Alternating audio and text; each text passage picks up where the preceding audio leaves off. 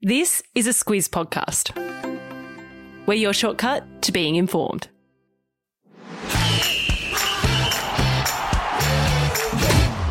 Good morning. This is Sport Today, your weekday sports news podcast that puts you ahead of the game. I'm Sam Ferris. And I'm Martin Gabor. It's Friday, the 15th of October. In your Sport Today, Rugby League loses a legend. Pucovski goes down with concussion. Clarkson joins Tassie's AFL bid, and it's a big weekend of racing. This is your Sport Today.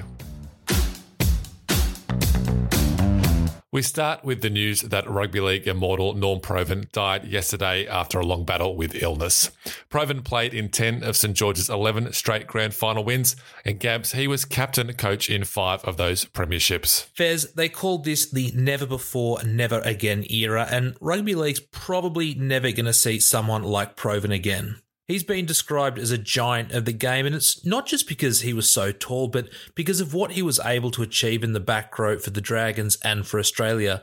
Now, Fez, I know you like your numbers, so here's one for you. Between 1956 and 1965, Provan lost just 23 games for the Dragons, and in that period, he never lost at Kogarah, which is their home ground.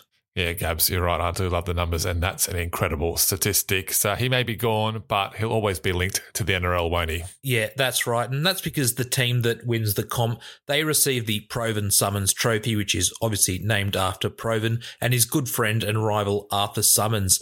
So the image on the trophy, it's known as the Gladiators, and it comes from an iconic photo of the pair embracing after the Dragons beat Summons' Magpies in the 1963 Grand Final in the wet. Provan, he's achieved it all in the game, and that's why he's part of the Australian Rugby League Hall of Fame. He's a member of the ARL Team of the Century, and he earned immortal status back in 2018. Yeah, the Immortals are the all time greats of rugby league, and uh, many people thought he actually should have been picked years ago. That brings us to today's trivia question brought to you by Sportsmate. Uh, name the five teams that the Dragons beat in their 11 year grand final winning streak. Bit of a tough one, this one, Gab, so give us a clue. Okay, I said it will be cryptic. Uh, so let's go. Four of them were foundation clubs. The other, well, they've got the best player in the world at the moment. It's not that cryptic, but a good clue nonetheless. Uh, find out the answer at the end of the show. To cricket now, Gabs, and those who pushed through a rain delay got to watch Alyssa Healy and the Sydney Sixers win in the WBBL opener last night down in Hobart. But before that match started, news came through that young Aussie batter Will Pucovski had suffered another concussion. Yeah, and Fez, that's concussion number 10 now for Pucovski, and he's only 23 years old. We only found out yesterday that he'd been hit in the head at training on October 5 and that he's still showing symptoms of that concussion. Now, Pucovski has had a long history with concussion, and just last summer he missed the first two test matches against India because he was concussed in a warm up match. He did debut, however, in the third test in Sydney and he scored a half century, but then he dislocated his shoulder and he hasn't played cricket since. Pucovski is one of the best young batters in the country, but he has had his issues with concussion and his mental health, which have seen him pull out of matches in the past. Fez, he is tipped to play in the Ashes this summer, but that's only if he's fit. Yeah, he's still recovering from surgery on that dislocated shoulder after landing awkwardly on it in his test debut at the SCG. I've put a link in the episode notes to the full story on Pucovski.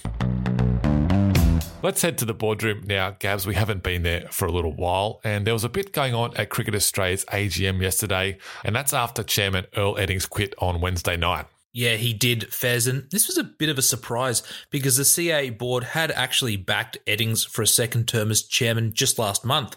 But then there were reports in the media that said that New South Wales, Queensland, and Western Australia had all lost faith in Eddings and that they would not vote for him. And then on Wednesday night, he resigned after three years in the job. Now, this is important because CA and the states haven't always been on the same page, especially when it's come to how they've handled COVID. And as chairman, the buck ultimately stopped with Eddings. Former Foxtel CEO Richard Freudenstein from New South Wales is now the interim chairman. He is, Gabs, and he says that CA is going to try and find a full time replacement by the end of the year. In yesterday's AGM, we learned that CA spent $23 million on COVID 19 biosecurity measures last financial year, but they recorded a loss of just $150,000. We're going all the way down to Tassie for this next story, Gabs. Uh, those who follow the AFL will be all across Tasmania's push for their own team. Well, yesterday it was announced champion Hawthorn coach Alastair Clarkson has been hired to help get it done. Well, they've brought in the big guns now, haven't they, Fez? Clarkson is going to be an advisor for six months to the group, putting together the bid for Tassie's team. He's going to be there to help Tassie sort out things like team funding, a new stadium in Hobart, and then identifying the best talent across the country. Tasmania Premier Peter Gutwein is pretty pumped. He called it a massive coup to get the four time Premiership winning coach on board.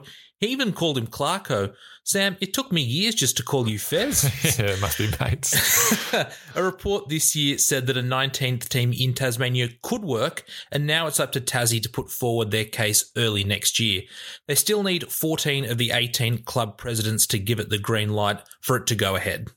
Yep, and that'll happen in early 2022. And if Tassie do get the good news, the team would come into the comp around 2027.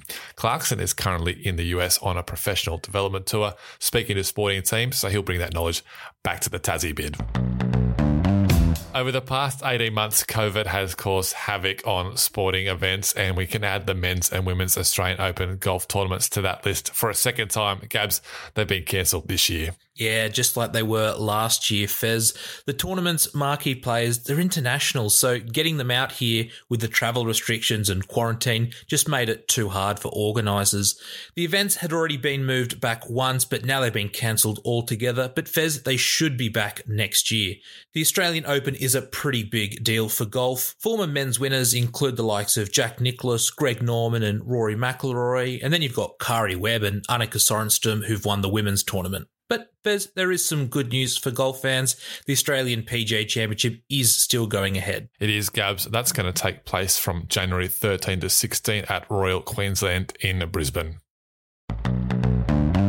Spring is in the air, and for horse racing fans, that can mean only one thing. The best races are just around the corner. On Saturday, Randwick Racecourse in Sydney will host the Everest, while down in Melbourne, the feature race is the Caulfield Cup. Giddy up, Gabs. Yeah, no horsing around, Fez. Things are getting serious now. The big races are about to start, and that means the big bucks are on offer and they don't get any bigger than the Everest, which is the richest race on turf in the world, with horses competing for $15 million in prize money. So the race was first held back in 2017, and it was brought in so Sydney could compete with Melbourne's lucrative Spring Carnival. Classique Legend won it last year and is second favourite behind Nature Strip at the moment, but Fez, racing experts aren't sure that it can go back to back, and that's because it's only raced once since the 2020 Everest. Gabs, I'm one of those guys who waits until race day to ask my mates who follow racing for their tips. So apologies in advance on that one. Uh, I do know that Incentivise is the popular tip for the Caulfield Cup, and it's also the favourite for the Melbourne Cup on the first Tuesday in November. Time for Catch This, the stuff that caught our eye, what's coming up. And as I mentioned earlier, the Sydney Sixers won the WBBL opener last night. They beat the Melbourne Stars. They were chasing 100, and Alyssa Healy got 57 of those from just 27 balls and hit 11 fours. There's a link to the highlights in the episode notes. Gabs, what do you got? Well, if you like nostalgia and you love your 10 pin bowling, then make sure you check out the Weber Cup. It started this morning and continues tomorrow.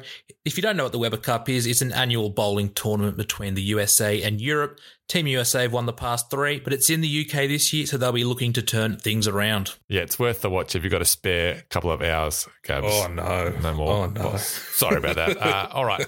To today's trivia question brought to you by Sportsmate. Name the teams that the Dragons beat in their 11 grand final winning streak. Those five teams are Balmain, Western Suburbs, Eastern Suburbs, and South Sydney. Gabs, they are the foundation clubs.